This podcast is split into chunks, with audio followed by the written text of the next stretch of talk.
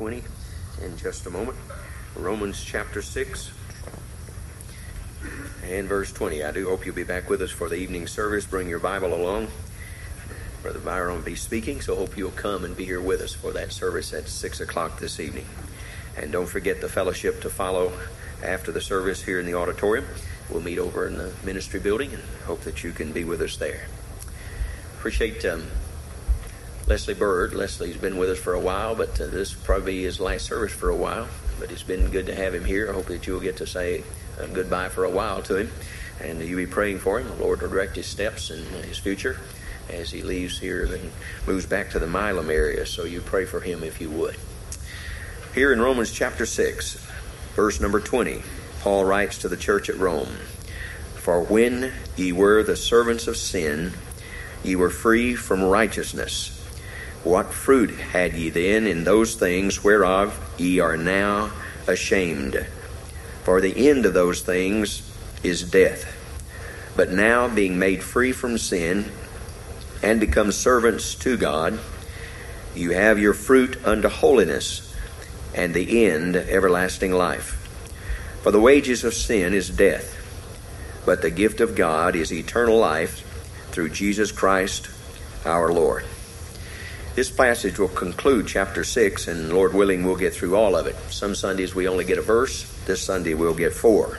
In this passage of Scripture reminds me to remind you that there are in this auditorium this morning only two classes of people. There are people who we say are saved, folks who have believed on the finished work of the Lord Jesus Christ and are confident that when they die they'll go to heaven based on what Christ did and has done, not based on what they are doing. So there's that group. Then there's this other group of people who are not saved. They're not believers. They're not Christian. And it's not that they're not desirous to be, it's just that they're not doing it right. They've not believed on Christ. They probably, in some degree, think they're good enough. They keep the Ten Commandments. They try to obey the local laws and ordinances. They try to do good. They try to treat their fellow man with some common decency. They try to do all those things. The problem with that idea is the solution is humanistic. It is what man's trying to do in order to satisfy God. You must understand something. Nothing humans can do satisfies God apart from first being touched with salvation. See, all of our righteousnesses, and that means all your good works, all the things that you could boast and brag about, all of those are as filthy rags when it comes to pleasing God. And it's, by the way, not just in salvation. We sometimes take the Isaiah passage and say, well, that's talking about salvation. That's not just about salvation. That's all your works, that's your service, that's all your attitudes, your actions. Anything and everything about us is displeasing to Him. And I read in the Sunday school just this morning, and uh, our Lord spoke these words. Luke chapter 11. You may, if you were in the preliminaries, you heard it. He talked about the business of, of praying, and He's talked about the business of getting prayers answered. And the Lord says, if you being evil, isn't that interesting? He's given an illustration about people, and he said, You who are evil. If you who are evil, he's talking about us. We're still evil. We're not, not the best thing came off the shelf. We're still at heart sinful people. You may have been saved by the grace of God. If you are, we rejoice with you, but don't you think for a second you've arrived. He's still working on you. We're still under construction. So there's two classes of people those who are saved, trusting only in the finished work of Christ, and that group of people who are not saved and who are maybe trying to trust their own efforts to get themselves to heaven. Whatever the case is, there's only two groups of people in this auditorium this morning, and right here, right now, you need to cross the line and decide which side of the fence you're on. Do you know Christ as Savior? And are you trusting Him and Him alone to get you to heaven? Or are you one of those who says, I'm not saved, I don't really care to talk about it, I'm not interested in it, uh, I am religious, I go to church on Sundays, I do have a Bible in my home somewhere. Uh, yeah, whatever the case is, my friend, you need to face the reality of this truth. You see, it is appointed unto man once to die, and that could happen today for you, for me, or for anybody else. And once that comes, it will be too late for you to make a decision for Christ. So I urge you, exhort you, and as it were, plead with you that if you do not know Christ, that you listen carefully to the message today and respond in accordance to what the Apostle Paul would, I believe, have you do, as would our Lord and as would I. In Romans chapter 6, in the passage I've just read to you, reminds me of the fact that most of the 20th century, 21st century people, you and I fit into that group, have grown up under the banner of what we call freedom, real freedom. And that's in this country we call America that we love so much. doing pretty much as they please, when they please, and where they please. And fact of the matter is, we are all probably addicted.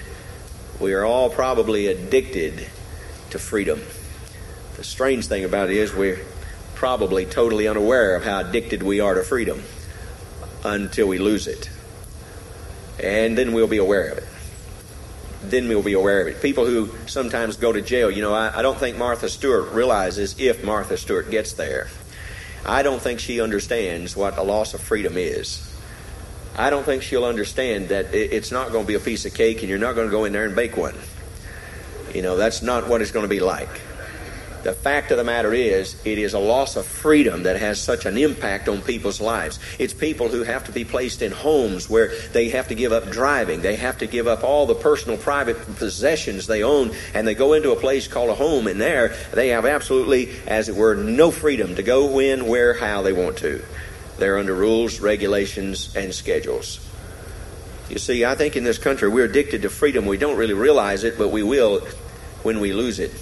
It reminds me of a story in the New Testament that fits well in this Romans 6 passage. Let me read it to you quickly. It's found in John 8. John chapter 8, begin reading verse number 28. Uh, John 8, 28, not Romans 8, 28, but John 8, 28. Our Lord is talking here and he's involved in a conversation. He starts in verse 28 Then Jesus said unto them, When ye have lifted up the Son of Man, then shall ye know that I am He, and that I do nothing of myself but as my Father hath taught me, I speak these things. And he that sent me is with me. The Father hath not left me alone, for I do always those things that please him. Boy, that ought to be a, a goal for every believer. Verse 30, and he spake these words, many believed on him. That's good news. Verse 31 Then said Jesus to those Jews which believed on him, If ye continue in my word, then are ye my disciples indeed. You see, it's one thing to believe on him, it's another thing to be a disciple. The distinction is made in verse 31. If you continue in my word, you can be a disciple. Believing on me will have a relationship with Christ, be saved, on your way to heaven. But it'll take more than that for you to really be a true disciple, a follower, an understudy of the Lord Jesus. Verse 32 And he, ye shall know the truth, and the truth shall make you free. That's an interesting thing that he says the truth that he's speaking gives people real freedom. It goes back to the message or the statement at the beginning of the message, and that is there are folks in this room who are not saved, and what they don't understand is neither are they free. Well, they think they're free because they can do whatever they want to, when they want to, and so forth. They think that's of their choosing, but really it's what we call sin driven freedom. Sin driven freedom. Look at verse number 33. Somebody spoke up in the group and answered him and said, We be Abraham's seed, and were never in bondage to any man. How sayest thou that ye shall be made free? Verse 34 Jesus answered them, Verily, verily, I say unto you that whosoever committeth sin, whosoever committeth sin, whosoever committeth sin, is the servant of sin. Otherwise, He's a slave to sin. The word committeth carries the idea that he that practices, makes it a pattern of his life. That's his lifestyle. That person is not free. That person is in bondage. And our Lord declare, declares that in verse number 34 And the servant abideth not in the house forever, but the Son abideth. Verse 36 If the Son therefore shall make you free, ye shall be free indeed. There's only one way to really have and enjoy freedom. These people didn't realize, in fact, I don't know they didn't realize it, they just didn't want to accept it or they totally ignored it. But the fact of the matter is, Jewish history, the facts of Jewish history would bear out that the Jews had been in successive bondage, successive kind of slavery to the Egyptians, the Philistines, the Assyrians, the Babylonians, the Persians, the Greeks, and finally the Romans. And how dare this guy say, we have, we've always been free. Yeah, he might have been free from the standpoint that his own perception, but history would say, oh no, my friend, you've been in bondage to all these peoples.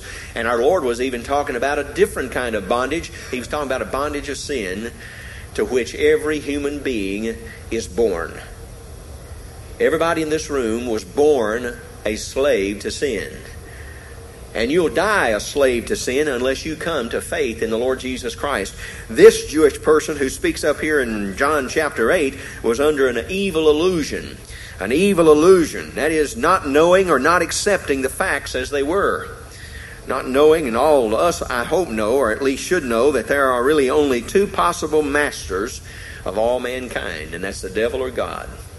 It finds it interesting that uh, all through the scriptures, when you're reading the scriptures, you run across this quite frequently that both the devil and God seeking for mankind to worship them. I ran across this week in Matthew chapter 4 and verse 9, and he saith unto them, All these things will I give thee. This is the devil speaking to our Lord when he had him out in the wilderness when he tempted him. All of these things will I give thee if thou wilt fall down and worship me. Boy, the devil's got gall, isn't he? He just isn't after God's people. He's after God's Son, the Lord Jesus Christ, who was in fact God of very God. If you, God of very God, will fall down and worship me, verse 10, then saith Jesus unto him, Get thee behind me, Satan. For it is written, Thou shalt worship the Lord thy God, and him only shalt thou serve. That's an amazing thing, by the way, because what this verse of Scripture points out, in fact, these two verses here point out, whatever you worship, whatever you worship, whatever you worship, you will serve to some degree. So you better make sure of what you worship is the right thing.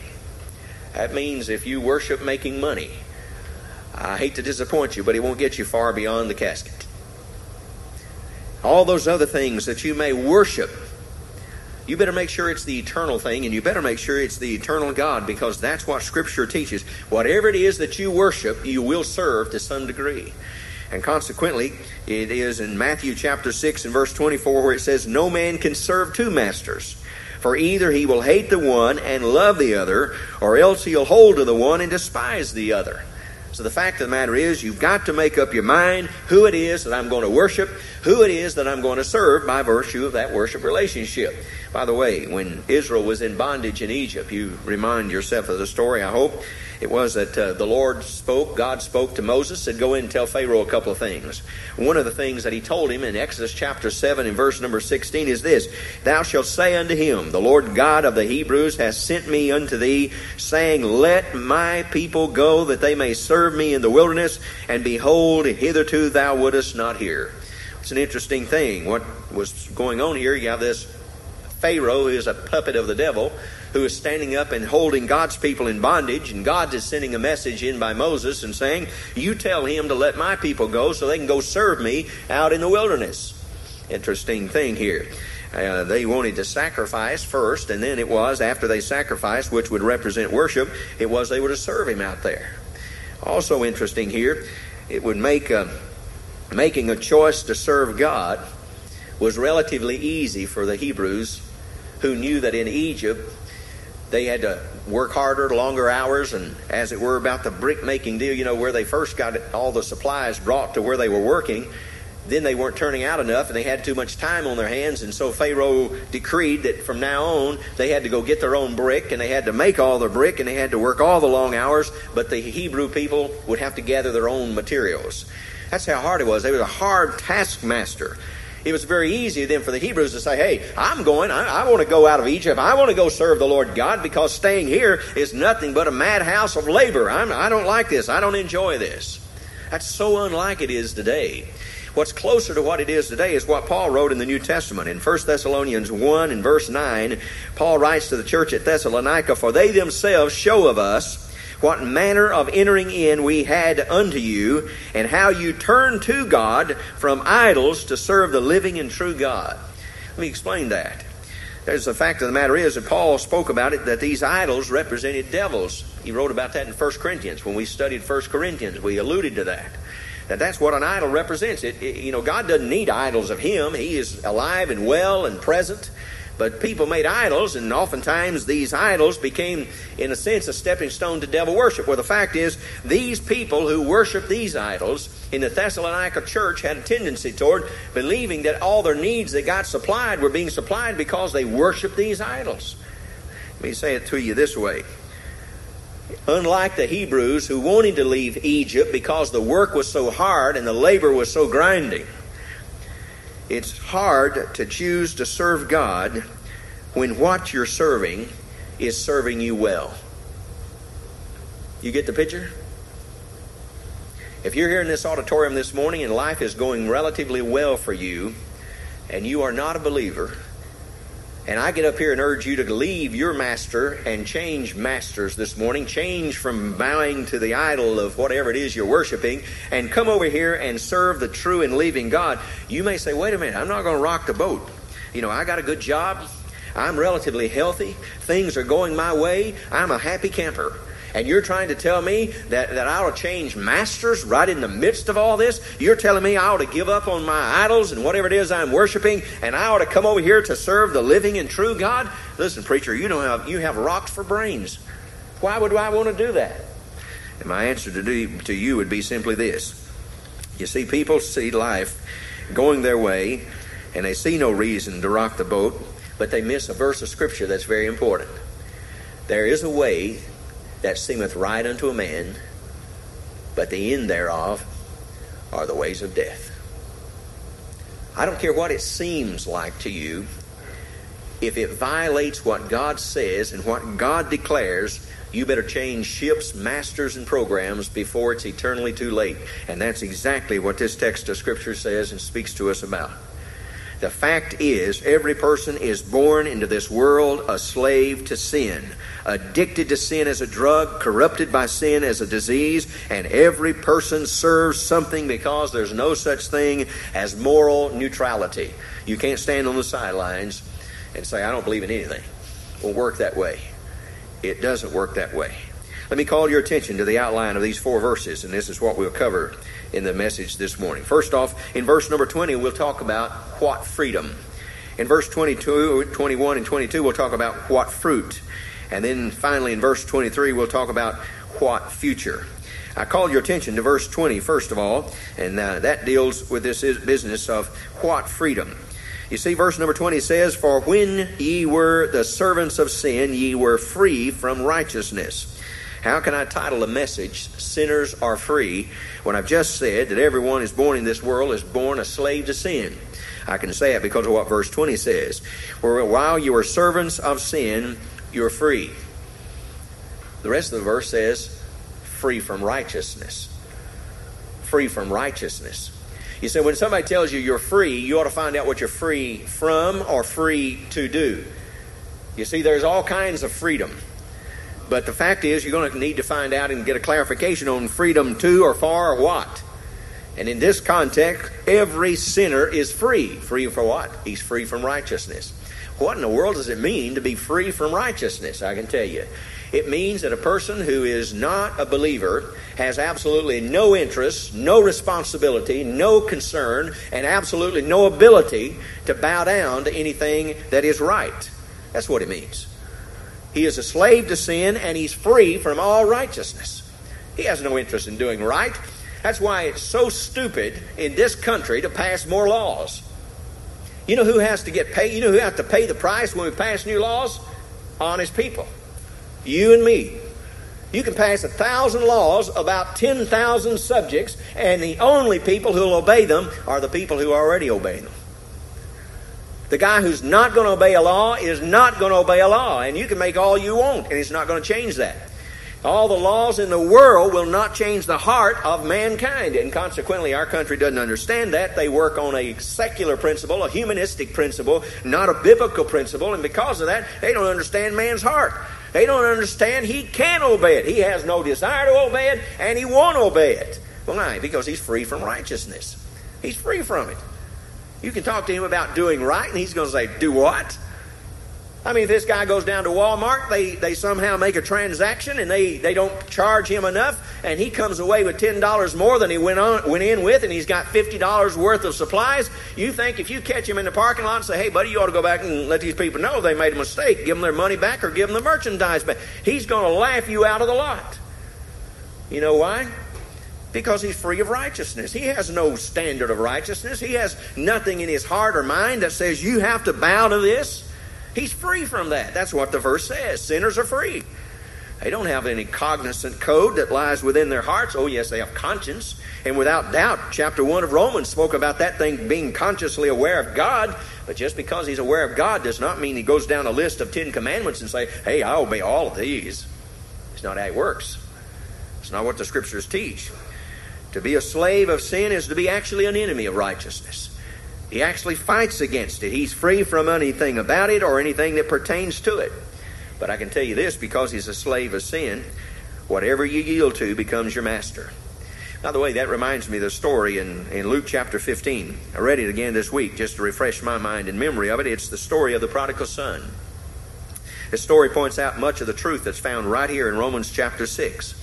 You have the story of these two sons. One is the elder, one's the younger. The younger son is at home with his father, and one day he decides that he wants his own freedom. He wants to be free. And so he tells his father that he's going to hit the road. His father then gives to him his inheritance. The boy takes his inheritance. He begins to make his journey freely and foolishly to spend his inheritance as he will. In his pursuit of this freedom, it's an interesting thing in the story that he only gets deeper into the slavery. He gets into the slavery of wicked desires. He gets into the slavery of wrong deeds. And he finally ends up a slave to working with disgusting swine. And as a Jewish person, that was about as bad as he got. But what this young man did is what so many people presently do. And that is what he thought was freedom ended up being the worst kind of slavery of all. This guy found freedom when he realized he was a slave. He found freedom when he realized the slave he was. And when he realized the slave that he was, he simply came to himself, the scriptures say in Luke chapter 15, and he returned home. He confessed his sin. He submitted himself to the authority of his father. Isn't that amazing? This guy who wanted freedom and said, Look, I don't, I'm not free. I need to get out of here so I can be free and he hits the road, takes his money with him, spends all of it, bows to every desire of the flesh and the lust of the flesh, and then the young man finds himself bankrupt in a hog lot. And when he came to himself, he says, Hey, look, there's a better way than this.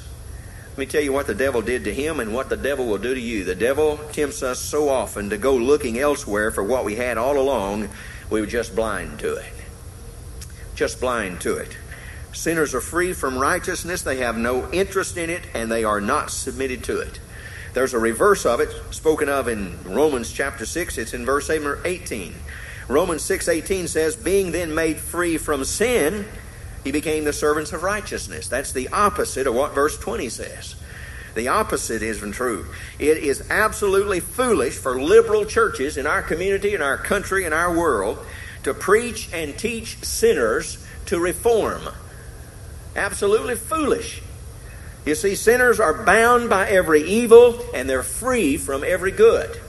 And the fact of the matter is that they are absolutely unreformable by your statements, my statements, or my persuasion or yours. It takes the grace of God. The reason he or she is free from righteousness, they have no interest, no desire, and ultimately no ability to do right.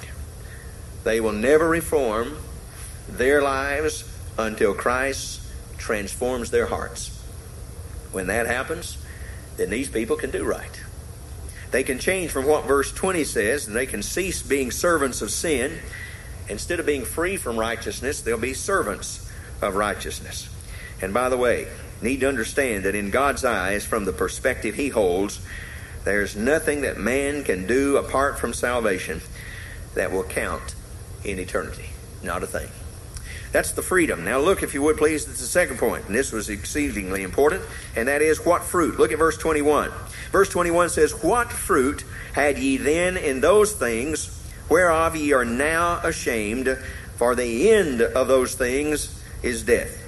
Verse 22 But now, being made free from sin and become servants to God, ye have your fruit unto holiness, and the end everlasting life.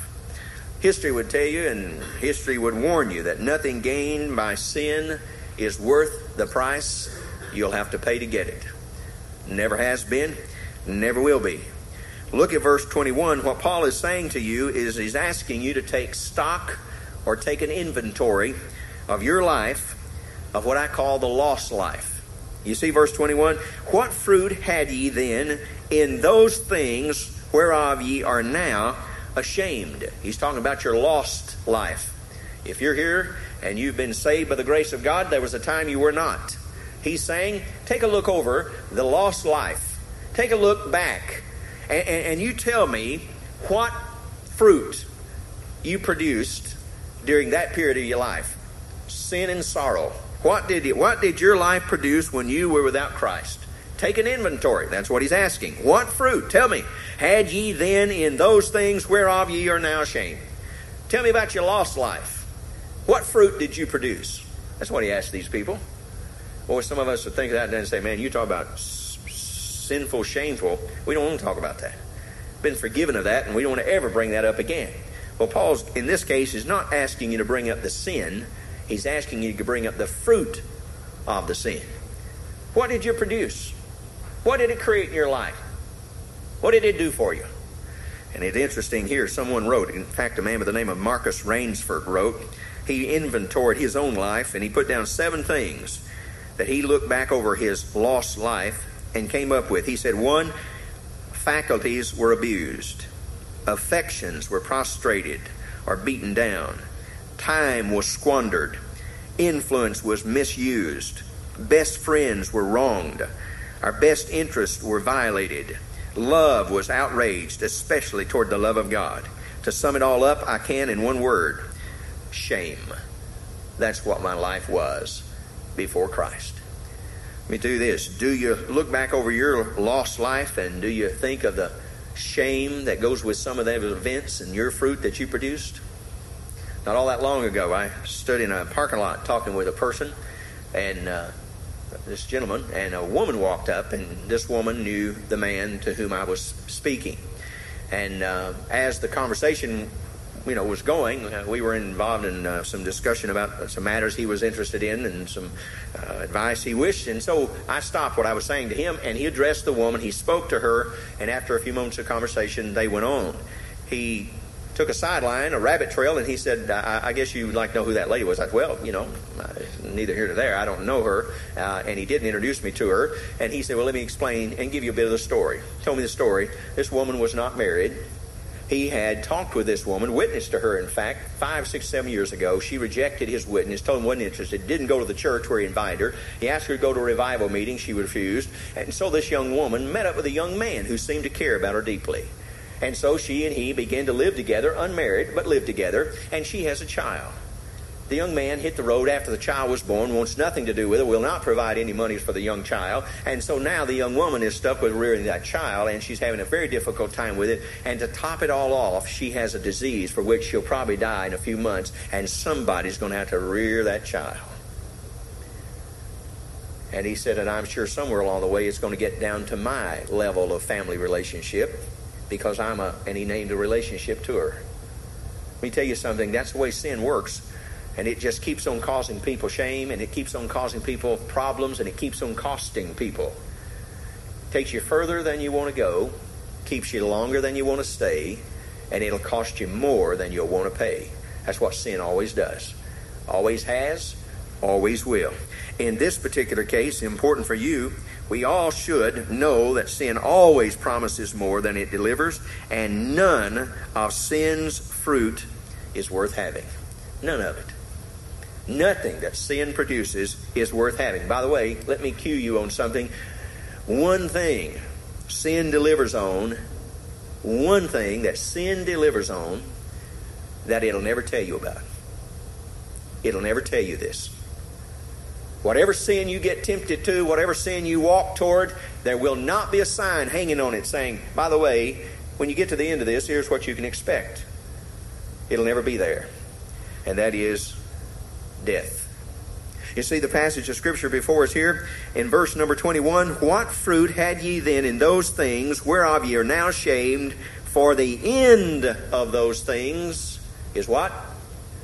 Speak to me louder.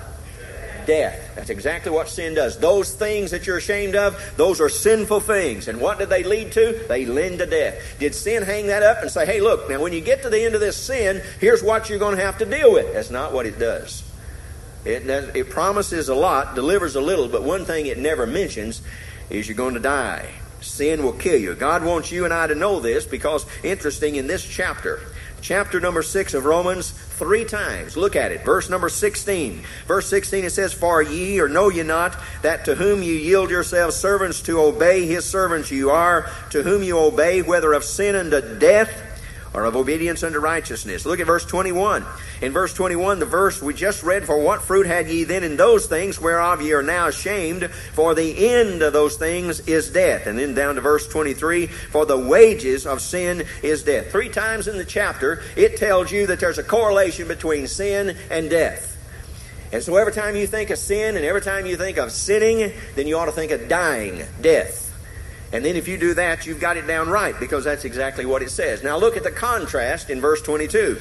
Verse 21 is dealing with us and our old life. And now verse 22. I always love the phrase when Paul writes it, but now. Boy, there's some hope there. It's like the sun coming up. You know, it's about the darkness of the storm in verse 21, but now get to change horses, change canoes, and cross a new finish line. But now, being made free from sin, become servants to God, you have your fruit unto holiness and everlasting life. Four things in the verse, and you don't want to miss them. First, number one thing is being. That's a, a present position. Being presently positioned free of sin. Free of sin. Now, let me explain this to you again because I don't want you to get through all of Romans and miss this fact of the matter is, what Paul has been hammering away at is when Christ died on the cross for you, he paid your sin debt. That's why we say around here there is nothing more for you to do, do to be saved. Christ died for you to pay your sin debt. All that's left for you to do, the scriptures are clear, that if thou shalt confess with thy mouth the Lord Jesus and believe in thine heart that God hath raised him from the dead, thou shalt be saved. It's just believing is what's left for us to do, not doing. The second thing that happened, though, when Christ died on the cross is He made a provision for you so you could be freed from sin. And now, what it is, you have the ability in you by God's Spirit that He provided to say no to every sin that comes your way. Now, listen, some of you believe in justification by faith, but you don't believe in freedom from sin by faith. You, yeah, now, preacher, that's just too much. That's too far. Let me tell you something. Any God that can plan a plan of salvation, that can redeem you from your sin for all eternity and hold you a place in heaven, don't you think for a heartbeat He couldn't give you grace, strength, and ability to say no to every sin that knocks at your heart's door? He can. Our problem is we don't want to. Let's face it, sin is fun, or there wouldn't be any problem to it. Let's face it, sin at first in its onset has all kinds of good things to it, all kinds of things of which entice us and seduce us and encourage us. But the further you get into it, it rings hollow of all the things that it promises. And our Lord knew that. And He said, Look, I'm not just going to pay their sin debt so they can live a Christian life and go to heaven when they die.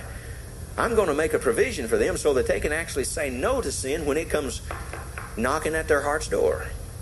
And He did. And that's why in this chapter, it's been over and over again. You've been freed from sin. How are you freed from sin? Preachers, that mean you never sin again? Well, let me tell it to you this way provision's probably there. I just don't think you'll do that. There's no verse of Scripture that says you will sin, guaranteed, you have to, no choices after you're saved. Not a one. We do what we do because we want to do it. And Paul, when we get over to chapter 7, is going to confess that very thing. What's amazing about this, even though chapter 7 by some is called the hardest, the most difficult, challenging chapter in the whole book of Romans, I don't think it's that hard. Now, I'm stupid, I know that, and that may be why, you know. I said that to a preacher one time, and he said, Well, stupid people don't think things are hard. They just, just go into them blindly. I, have read the chapter several times, and I don't think it's as hard as some guys want to make it. I think what, when you come to chapter 7, Paul is saying the same thing personally. By the way, I mean, you ought to just go through chapter 7 as I already have, and look at all the pronouns I, me, Ah, good grief. This guy's getting very personal in chapter 7. When he gets over to chapter 7, he's going to tell you, look, these things apply to me. I mean, I've been preaching to you in chapter 6 about the freedom from sin. Now it's time for the rubber to meet the road, and I am going to do all this. So it's a practical chapter about Paul the Apostle giving you an insight to his own life and his own testimony about what's going on with him. I say to you, say all that to say this. When he comes to verse number 22, but now being made free from sin, Paul is saying this is a present possession to which you are not looking, I'm going to die to sin, I'm going to be freed from sin. He says, I am this moment. So let me ask you a personal question. By faith in the finished work of the Lord Jesus Christ, do you recognize the truth of verse number 22 that you have been made free from sin? that you can say no to sin when it comes knocking at your door. Do you grasp that? Do you understand that? It's not you trying, it's the fact that the price has been paid, the provision has been provided, and you can say no. It's an important truth, and Paul hammers away at. That's only the first thing of the four. Look at the second one, and the second in verse number 22, and become servants of God. Remember, I told you early on that I believe the scriptures connect this business of understanding freedom from sin and being a servant of Christ. And this verse is an excellent verse to prove the point. And become servants of God. Whereas once you serve sin, and you are a servant to whatever masters you, whatever you yield to, you are a servant of. And if sin masters you, then you're a servant of sin. And when you come to realize you don't have to be, and you walk out from under that yoke of bondage, and then you begin to submit yourself to the righteousness of Christ, to which He wants you to live after, which He's declared you so, He's enrobed you so, He wants you just to practice what you already possess. And what we say, we say, well, that, that just seems impossible. You know why? Because we're used to practicing sin. That's why it seems that way. And in this verse of Scripture, he says something else. Not only are made free from sin, and not only you become the servants of God, but here's something else. Now the good news is you have your fruit unto holiness. What's this saying? What, what are we talking about? A fruit unto holiness. Because what he had talked about before in verse number 21, you'll never again have to be ashamed of the fruit that your life produces if you know Jesus Christ as Savior and you embrace the fact that you have been provided with the ability of grace to say no to sin. You won't ever have to be ashamed again of the fruit that your life produces. That's the difference. You don't have to go around apologizing. You would always go around and say, Look, by the grace of God, here's what God did in my life and changed me from this to that, and now I'm living this way. We don't need to go back and tell everybody all of our sin and explain all of the wickedness of which we participate. Not necessary, in fact, scripturally out of order. What you need to do is begin to praise the Lord for what He has done to change you from a life that was at once ashamed of a behavior to now to one that has produced a fruit unto holiness, of which you can be pleased and grateful and humbled. Then there's a fourth thing, and then the fourth thing is something futuristic, and He said, and the end. And, buddy, there is an end. I don't know where it comes up, and I don't know where it show up, and I don't know what day it'll appear, but I do know this: there is an end. And I know one thing for sure if you've placed your faith in the Lord Jesus Christ, the end is everlasting life. And you'll never see that phrase used about hell or Hades or any of the references to any place of torment. Not a single one. It's always only used about the Christian life and the life with Christ in eternity to come. So I know for sure one thing when the end comes, my end is secure. Because of what I did? Nope. Because what the church did for me? No. What other Christians did for me? No. What Christ did for me. And in simple childlike faith, embracing Him and His finished work assures my end is everlasting life. Sanctification now, and as it were, eternal life forever. And by the way, the sanctification part of what chapter 6 is all about is for believers in the result of their what I call a new and willing slavery to God. Every tree is known by its fruit. If I were to ask your friends what kind of tree you are, what would they tell me? What would they say about you? Would they say, oh, this is a good tree? Or would they say, no, this is an evil tree? This, this guy, this girl, they put out stuff, man, I'm telling you, that poisons the lives of other people, and other people are patterning their lives after them, and it's ruining them. Well, I hate to hear that when I do. But a good tree, people love to be around, gain from it, are better for every conversation had, and almost enjoy getting to see that person because they know they'll pass on to you nothing but good. Don't you know people like that? People who always help you be better than what you were before you met them. May I say to you, that's what the New Life Baptist Church family ought to be to everybody who meets us they ought to be better for having met us than they were before we met them. They ought to say, you know, I just realized, boy, how much better I am for having known these people. They always help me spiritually. They always encourage me. They always do what need be done to uh, hold me accountable. They're just good for me. May God help us as a New Life Baptist Church. May that be said of us. And that's exactly what's said here. Let me go to the last verse and quickly close. Verse number 23. The last one, we've talked about what freedom, we've talked about what fruit, and then verse 23, we talk about what future. Verse 23 For the wages of sin is death, but the gift of God is eternal life through Jesus Christ our Lord. Probably, uh, probably n- no verse in the Bible is better known than this verse of Scripture. Probably. John 3.16 probably is better or equal. But there's probably no verse in the Bible better known than this verse of Scripture right here. But interestingly, we usually read it or quote it to somebody we're trying to lead to faith in the Lord Jesus Christ. That's interesting because, in actuality, in its context, it's written to Christians. In its context, Paul the Apostle is talking to the believers at Rome in its context, it goes along with this whole argument about this business of dying to sin, because if you don't die to sin, down the road somewhere, there's going to be a payday. And the wages of sin is death. And he's been hammering at that all through the chapter. But there's to be noted two absolutes. The first absolute is this is the wages of sin is death. Spiritual death is earned.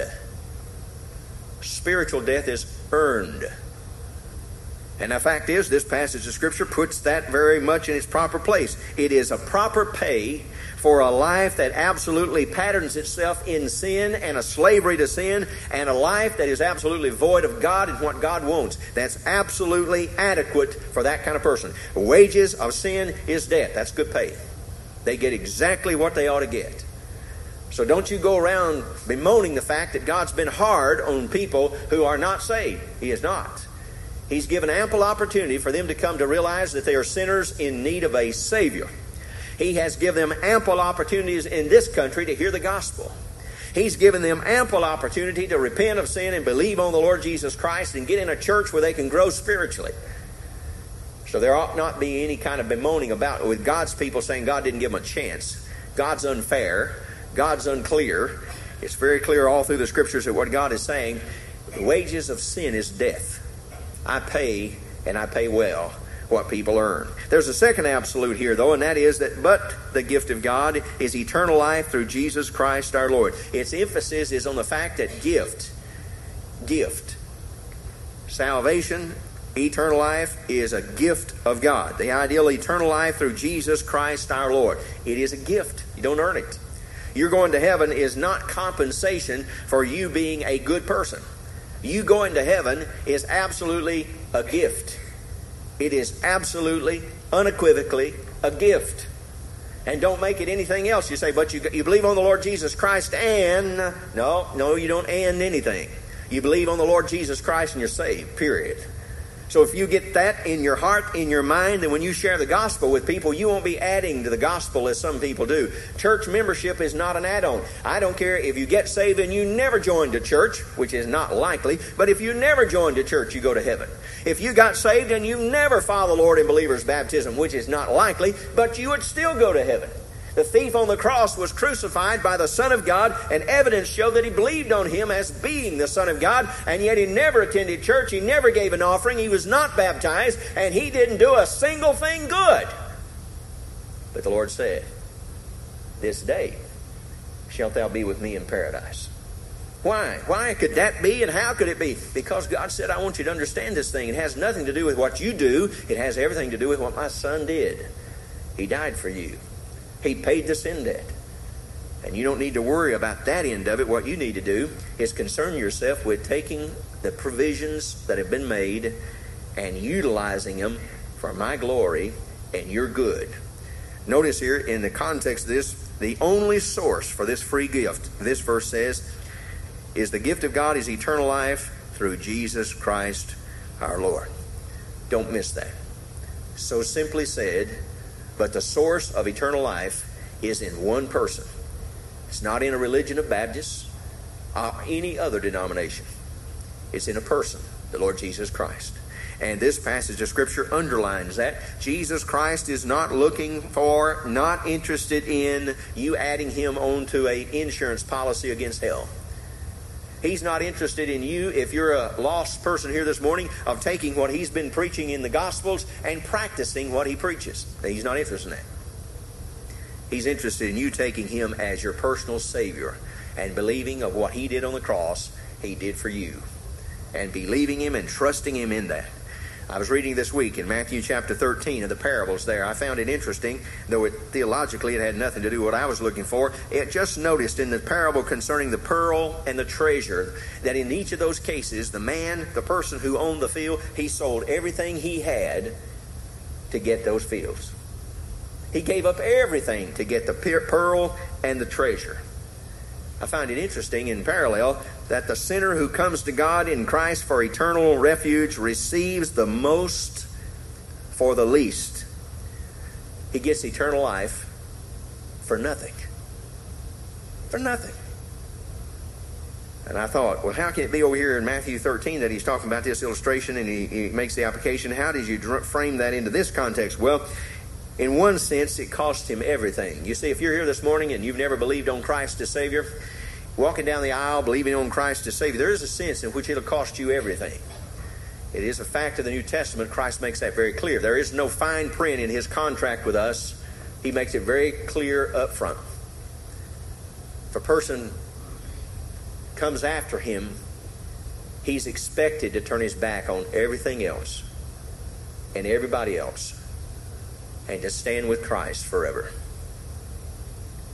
And then it's be said, as John wrote it, if they started out with us, they'll continue with us.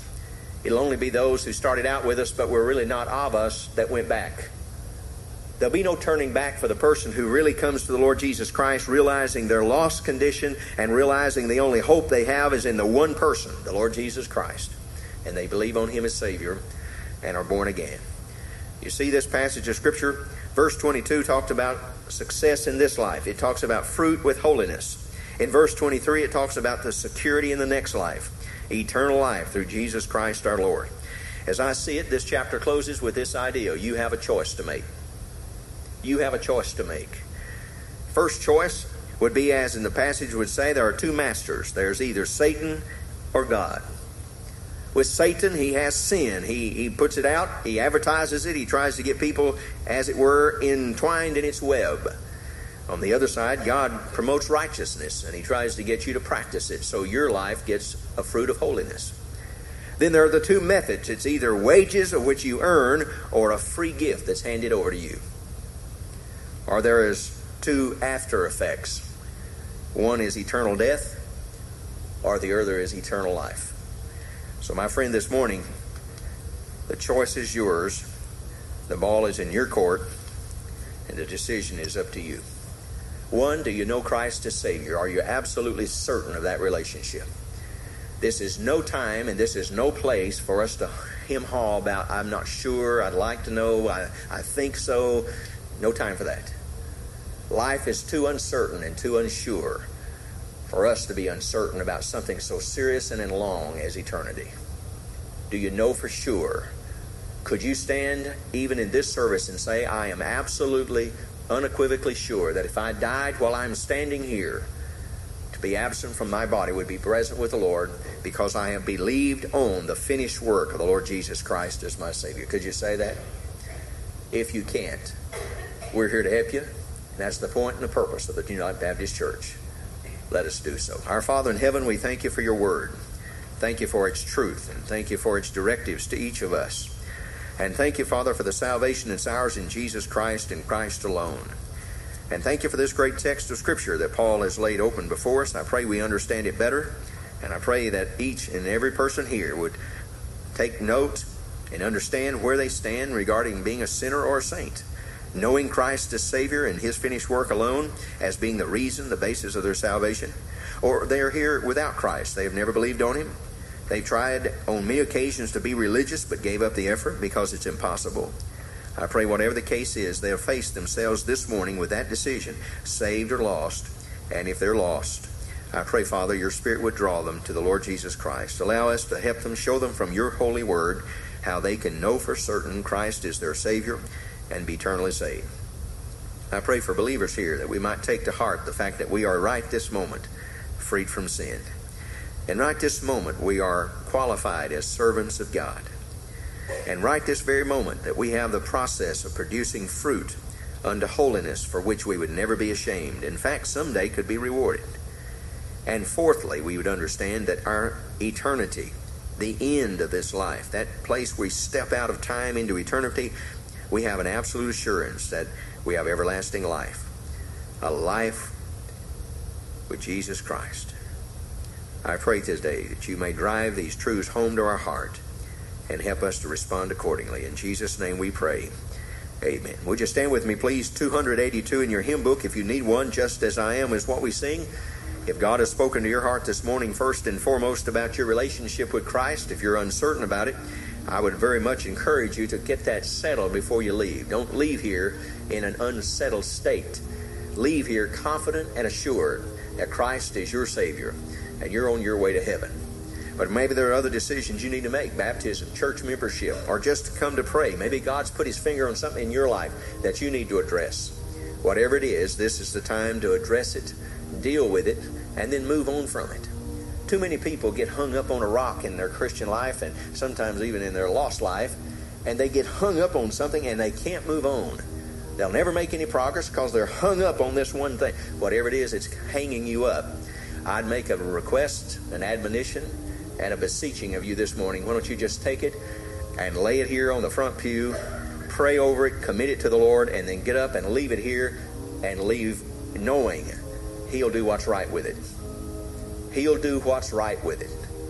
And you need not worry with it again.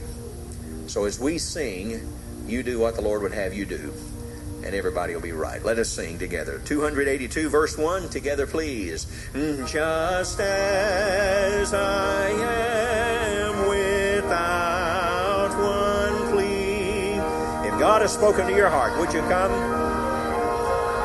If God has spoken to your heart, would you come? God has spoken to your heart. Would you come?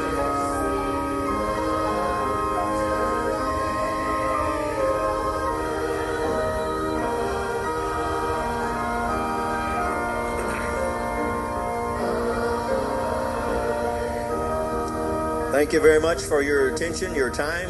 I do hope you'll be back with us for the evening service. Our choir will be here at 5, 5.30 men's prayer, 6 o'clock. Brother Byron will be speaking. Hope you'll bring your Bible and be here with us for that.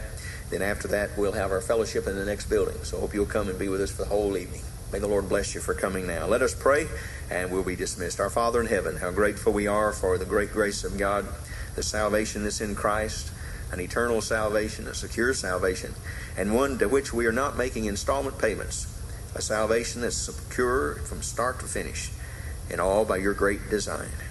We relish the joy of knowing you we were grateful and thankful for the privilege we have to serve you. And we thank you, Father, for the privilege we've been given to be ambassadors of yours, to go tell other people about you. I pray this week that you'll bless the efforts at the fair booth. May they have your touch upon them. And may every tract and packet that's handed out and given and shared, may your spirit direct it to the heart of men, women, boys, and girls, and do so with conviction so that these friends may come to faith in Christ. I pray Father, that you'll help us to get all the workers we need to cover all the work responsibilities. May that be done. And pray then you'll bless these folks as they exercise their own rights and responsibility of confessing Christ. Guide and direct as we go from here. Bless Brother Byram as he opens the scriptures to us tonight. Give him your power and blessing, and give us hearts and ears to hear. And then may we all become doers of the word. In Jesus' name we pray. Amen. May the Lord bless you and keep you until we meet again. You're dismissed.